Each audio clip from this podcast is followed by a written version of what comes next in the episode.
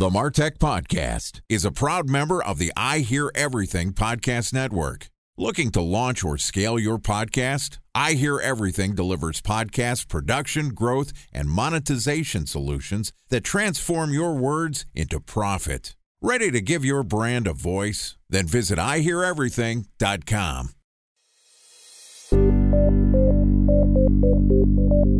From advertising to software as a service to data. Across all of our programs and clients, we've seen a 55 to 65% open rate. Getting brands authentically integrated into content performs better than TV advertising.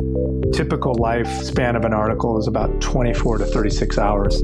If we're reaching out to the right person with the right message and a clear call to action, then it's just a matter of timing. Welcome to the Martech Podcast, a Ben J. Shap LLC production. In this podcast, you'll hear the stories of world class marketers that use technology to drive business results and achieve career success. We'll unearth the real world experiences of some of the brightest minds in the marketing and technology space so you can learn the tools, tips, and tricks they've learned along the way.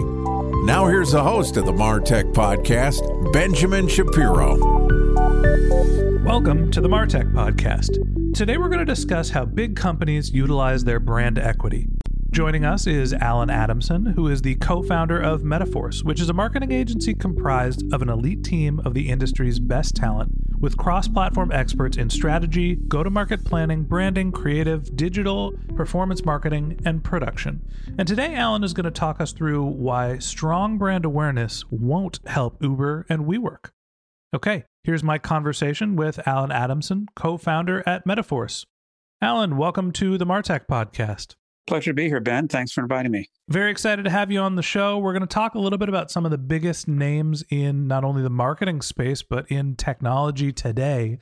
And you've had some experience working with big brands. Your agency works across not only brand development, but a lot of marketing operations and strategy as well. Tell us a little bit about you, your background, and your company. I started off in brand management, as it was known, at a company called Unilever, worrying about soap and cleaning, which was a good place to learn how to differentiate products because there's not that much difference. Don't tell anyone between one soap and the other soap. I then went to the advertising side and did a fair amount of work again in that category with Procter and Gamble and other clients, and finally uh, went over to a firm called Landor in San Francisco that deals with how to tell brand stories, what's the right brand strategy, and then how do you activate it.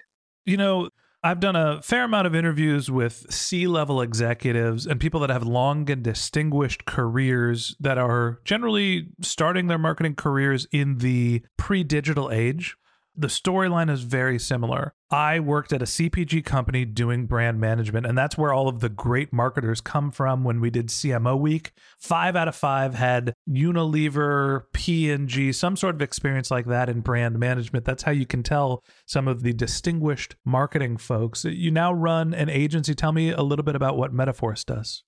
Well, we're sort of a special forces of marketing. So what's happening today is lots of marketers do many things averagely, and average is over. No one notices. You're better off doing three things phenomenally well. And to do that, you need a real tight, strong special forces team to figure out what to do and then to do it brilliantly. So you've worked with some big and distinguished brands. Tell me a little bit about some of the companies that you've worked with and what are the three things that you really specialize in? I've had the privilege of working with some phenomenal companies, as I mentioned, from P&G to GE to big banks to startups to nonprofits. And the three things that I focus on are one, does that brand, does that company have a clear, simple story? When you hear the name, do you get what they're about? I also help them figure out a way to tell that story and how they break through in that. Just talking about it on a podcast may not be the best strategy. I'm sorry, Ben. And then I help them deliver that experience in the marketplace because, as you know, a brand is as a brand does. Lots of people do a pretty good job communicating what they will do one day, but ultimately, when the customer touches the product, if it doesn't wow you, it doesn't matter how well they told their story. So you have an emphasis on brand development and brand management, worked with a variety of companies across multiple industries. And I mentioned in the introduction that today we're going to talk about why strong brand awareness won't help companies like Uber and WeWork. You mean that them just getting on a podcast and telling them that they exist and talking about themselves isn't going to solve all of their problems? Not for them. I mean, usually, how do you do this? It's really simple. You don't have to read a book on how to do brand. Steve Jobs certainly didn't read any. But you know, step one is to get people to say, "Hey, look at me," which is increasingly difficult. Step two is to tell them something about yourself that matters, you care about. And step three is to get them to take an action. I'm going to buy you. I'm going to interact with you. So those three things are pretty simple, but pretty hard to do. So you mentioned that there's sort of a process to follow within brand development. I've heard this phrased a couple different ways, but the phases of getting a brand to be relevant and to actually make it impactful is first off, like you said, building some sense of awareness, then consideration, and then going through the purchase phase, actually driving some sort of a transaction.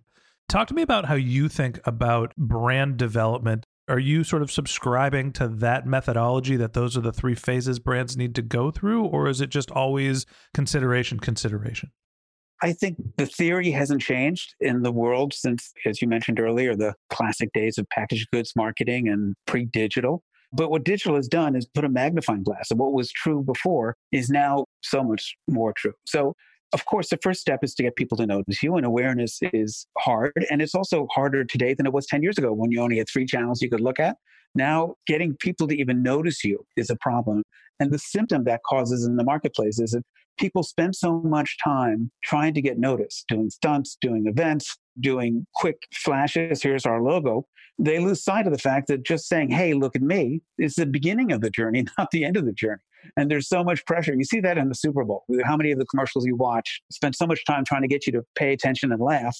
You have no clue. Maybe you remember their name, but you have no clue of why you should care about it. So I think part of what's happening in the day's marketplace is that the first classic rule is get notice is still important, is still valid. But more and more marketers are just getting stuck on that. You know, it's so hard to do that. But after they finally get some awareness, they go, we've won. And of course, as everyone knows, just saying, hey, I'm here, look at me, is nice, but irrelevant. I think that there's a couple different stages of that actual awareness piece, right? There is the initial impression. Does somebody understand what your brand is about? And are you staying present and are you staying relevant? And you mentioned the Super Bowl. You see Pepsi advertising and Budweiser and some of the sort of mainstay big television advertisers are creating these pithy, funny spots. You know, they try to touch your heartstrings sometimes. There's a horse and a dog selling Budweiser. They're trying to stay top of mind and relevant. The companies that we're talking about today, the Ubers and the WeWorks, right? They have brand awareness. Everybody who's listening to this podcast knows Uber. Probably 90% of them know WeWork at least. Their problem is different than just building the awareness. They're actually in a different phase where there's been some negative press about them. And I think people probably have some differentiating sentiments about what the brand actually stands for. And that actually gets to your second point of consideration.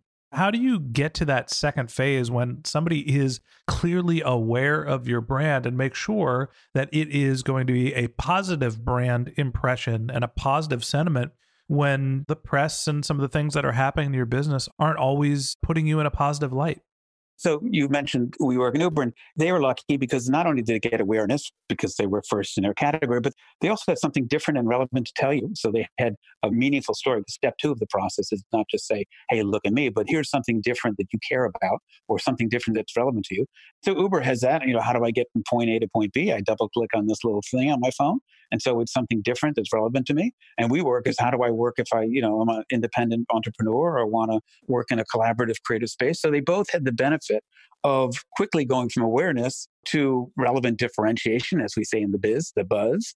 But now they've run into a problem where just providing transportation that's easy and quick on a mobile phone is not differentiating them enough because there are other ways to get that promise. There are other companies coming in, and some of the other things that have been associated with the Uber brand and the WeWork brand are making their core promise less appealing. I think that there's two separate problems here. So let's dive into the weeds and workshop with Uber and WeWork a little bit. When I think about some of the brand problems that these companies face, one has a product differentiation problem and a management problem. Uber was, from a company perspective, cutthroat, do anything to survive, cheat, beg, borrow, and steal to get exponential growth and expansion. And, you know, that sort of mantra and the way that the company was founded with focusing on aggressive growth and growth tactics really came back to bite them from a brand perspective and led to a leadership change and some changes in the marketing department, right? They have a more of like a corporate structure and identity problem than anything else. And the reason why that's so impactful for their business is the ride sharing and transportation, at least in the United States market, is kind of a commodity product. There's no real business difference between them and Lyft. It all comes down to brand and price. And price is basically a commodity as well. Yeah. So they won the game first on delivering a relevant, different what they do. They got you transportation. They were the first to be able to click on your phone. And then they grabbed market share. Right. And they needed to do that actually, as everyone knows, because if I have to push a thing on my phone, wait 20 minutes to go somewhere, not that appealing. if I can push something and wait two minutes, much more appealing. So they needed a certain critical mass and scale to get more drivers into the marketplace to be able to respond to a need that if I want to go somewhere, it's not tomorrow, it's right now. But once they solve that problem, and lots of brands solve the what and how of a brand, what they do and how they do it. But what becomes differentiating over the long term in a commodity market, as you just said, is not what or how they do. I can get the same sort of thing from Lyft. It's who they are and why they do something. And they got into trouble on the who part because everyone sees everything and who they were as a company, their culture made consumers reluctant to do business or vote for them when they can easily double click Lyft and not support a culture that was potentially not in line with their values. It's a really interesting brand problem and one of my favorite ones to think of which is, you know, going back to sort of the underlying brand foundation that Uber was meant to be sophisticated, right? It was Uber Black and it was luxury cars at the click of a button. And then they went down market to get into the Priuses of the world and the ride sharing as most of us know it today even down to Uber Pool. But you know it was meant to be this sort of serious sophisticated brand and Lyft was light and pithy and fun. So at the end, when those brands scaled and the products became commoditized, people were really faced of these two things are really the same. Do I want to be serious or do I want to be fun? And I think that on a brand perspective, Lyft is actually winning out and didn't have the same sort of corporate culture backlash that Uber did. And on the flip side, Uber clearly won with geographical expansion. So it's a much bigger company. And I don't really know the finances of each of the company in depth, but just looking at the PR and the marketing perspective, I would say that Lyft has a dramatically stronger brand, even if it's not as universally known worldwide, because Uber has kind of the geographic penetration. Uber's become the Kleenex of transportation, where you, when you say that, you know, it's become the generic. So as we've started off, they won the brand awareness game by a long shot. While Lyft is catching up, they're still dominate there. They won the how you do it, the what and how, lots of drivers, but they're losing on the who and why part, which is more and more important today, who you are and what you stand for especially in commodity businesses where I can get the same, as I said, soap from two different companies. I may want to go to Unilever because of their belief in sustainability and their management style. And the same with Uber now. While I'm sure their rides will be efficient and they'll get there fast, it's no longer the la di da black car. It's more of the beat up Toyota. But in that world of a commodity, you have to give users some other reason. And it's not going to be in what and how they do it because that business is set. Yes, they may come up with a technological advance that lets you snap your fingers as opposed to touch the touch screen to get the car, or they may offer chips in the car for five seconds and you get potato chips on Uber and you don't get potato chips on Lyft. But ultimately, long term differentiation in many, many commodity categories is based more on who the company is, your purpose, and what you believe in, rather than exactly what you do and how you do it.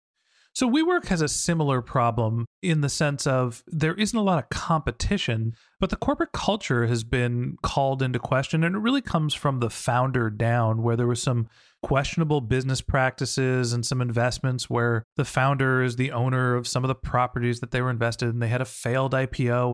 And I feel like the sentiment of WeWork has changed from, you know, co working space behemoth and the next great big thing to scaled business that's floundering to take the next step and make it to the public market. A special thanks to our presenting sponsor, Mutinex. Ready to take your team from I think to I know? Then join brands like Samsung, ING, and Asahi who make better marketing decisions with Mutinex. Mutinex Growth OX, the marketing mix modeling platform that makes measuring ROI fast, easy, and cost effective. Request a demo at mutinex.co. That's M U T I N E X.co. Time for a one minute break to hear from our presenting sponsor, Mutinex. In 1919, John Wanamaker said, Half the money I spend on advertising is wasted. I just don't know which half. Well, the advertising landscape has changed since then, and instead of reaching your audience on two channels, you're probably reaching them on 20. Turns out John didn't know how easy he had it. But that doesn't mean that you should give up on striving towards marketing effectiveness. No matter how complex your marketing strategy is, Mutinex Growth OX is the market mix modeling platform that measures the impact of marketing on your bottom line. Mutinex's market mix modeling platform calibrates your insights against the latest market conditions so you can make media and marketing investment decisions confidently and quickly. Ready to take your team from I think to I know? Then join brands like Samsung, ING, and Asahi who make better marketing decisions with Mutinex. Mutinex Growth OX. Your best decision starts here. To learn more about Mutinex, go to mutinex.co. That's M U T I N E X dot co. Okay, here's the rest of today's interview.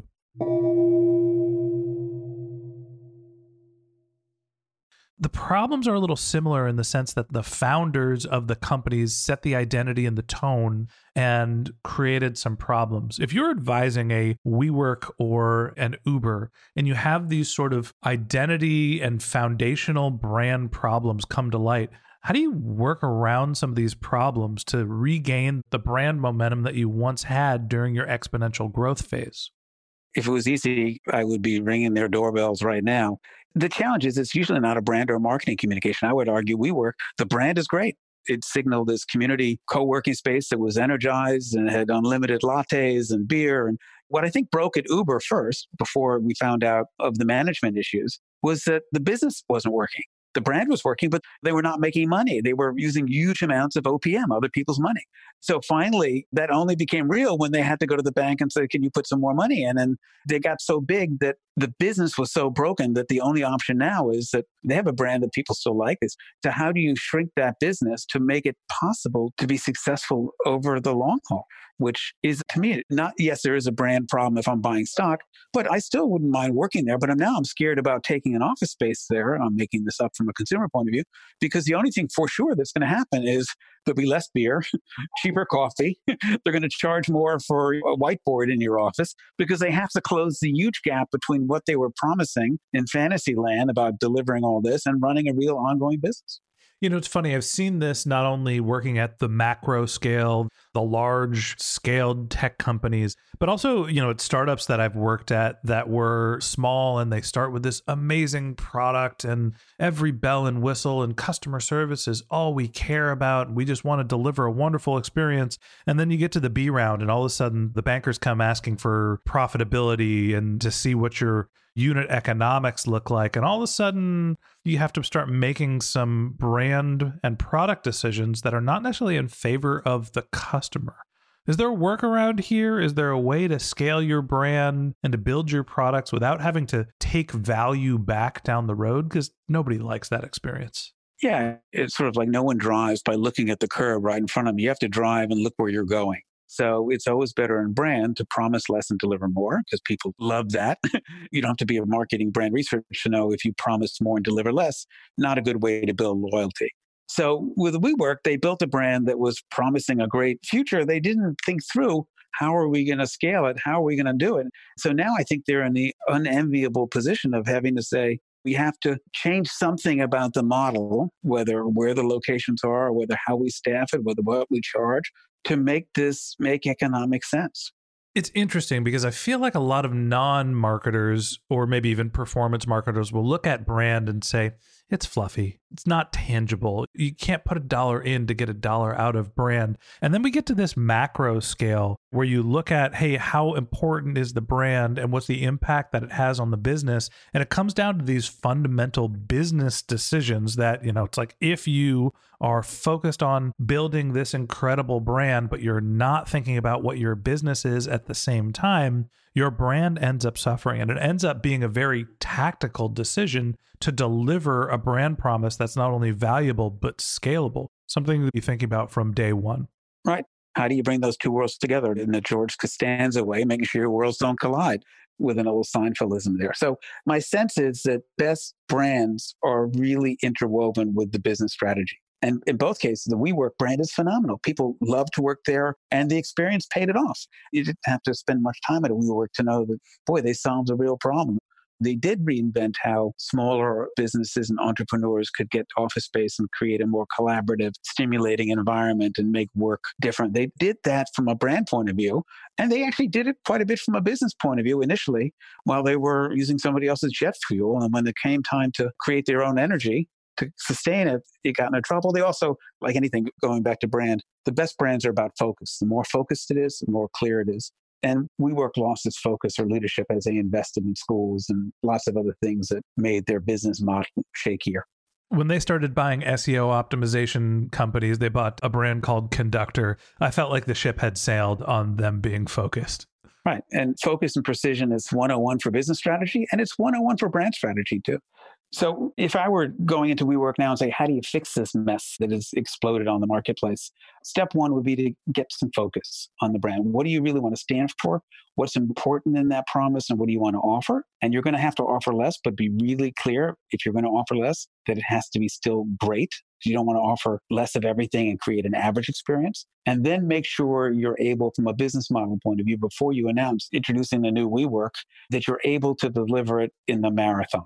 That a year from now or two years from now, when you ask somebody who's working at a WeWork, what's the experience like? They will play back, you know, it's not this, it's not this, it's not this, but they do a great job of A, B, and C. You know, it's interesting, and I'd love to hear what you think about what Uber should do, but that was really the playbook that Uber ran when there was the leadership change, when it went from Travis Kalanick to Dara, I cannot pronounce his last name, basically the first thing that he did was went on the road and did television advertising, you know, large reach, large impressions. This is who's running Uber, and we are going to simplify and focus more on helping people solve transportation problems. And they really tried to focus on not only making people aware that there was a leadership change, because that was obviously part of the identity problem, but also why they were focusing on solving the problems they were. If you're focusing on Uber and some of their brand challenges, what do you do? I think the Uber challenge is much more manageable from a brand point of view because they had a product that was working, and what was working on the product is that it delivered on the transportation. But what was not working was what they stood for, their values were, how they treated people, how they behaved, the, who we are, and what we believe in. And the only way to get that fixed is not to say we're going to offer you a free ride with every four you buy. So it's not just optimizing your performance, it's to demonstrate that we are bringing on new leadership. Here they are. Here's what they believe. And they are going to start doing the right thing at the right time all the time. So it's a different problem.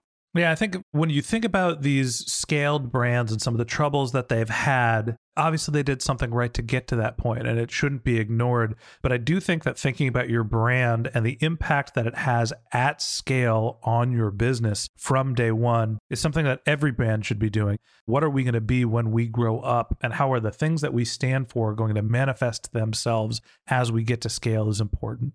Exactly. The best brands need to take a long term view. And if it only works today, it's not really a brand, it's a promotional idea. Brand's got to be an asset that's going to support your business. And if it's not driving and supporting your business and it's not aligned with your, this sounds like buzzwords, your business strategy, it's a hobby. It's not a business plan. I think that's important to think about brands from a long term perspective. And that wraps up this episode of the Martech podcast. Thanks to Allen Adamson, the co founder at Metaforce, for joining us. In part two of our interview, which we're going to publish tomorrow, Allen is going to discuss how he feels about maturing product lines and why the new iPhones are going to do just fine. If you can't wait until our next episode and you'd like to learn more about Allen, you can click on the link to his LinkedIn profile in our show notes. You can contact him on Twitter. His handle is Adamsona, which is A D A M S O N A or you could visit his company's website, which is metaforce.co, M E T A F O R C E dot C O. Just one link in our show notes that I'd like to tell you about. If you didn't have a chance to take notes while you were listening to this podcast, head over to martechpod.com, M A R T E C H P O D.com where you can find summaries of all of our episodes, contact information for our guests. You can subscribe to our once a week newsletter. You can even send us your topic suggestions or your marketing questions, which we'll answer live on our show. Of course, you can also reach out on social media. Our handle is Martech Pod on LinkedIn, Twitter, Facebook, Instagram, pretty much everywhere. Or you can contact me directly. My handle is Ben J. Shap, B E N J S H A P. And if you haven't subscribed yet and you want a daily stream of marketing and technology knowledge in your podcast feed, in addition to the second part of our conversation, with Allen Adamson, co founder of Metaforce, we're going to publish an episode every day during the week. So hit that subscribe button in your podcast app, and we'll be back in your feed tomorrow morning. All right, that's it for today. But until next time, my advice is to just focus on keeping your customers happy.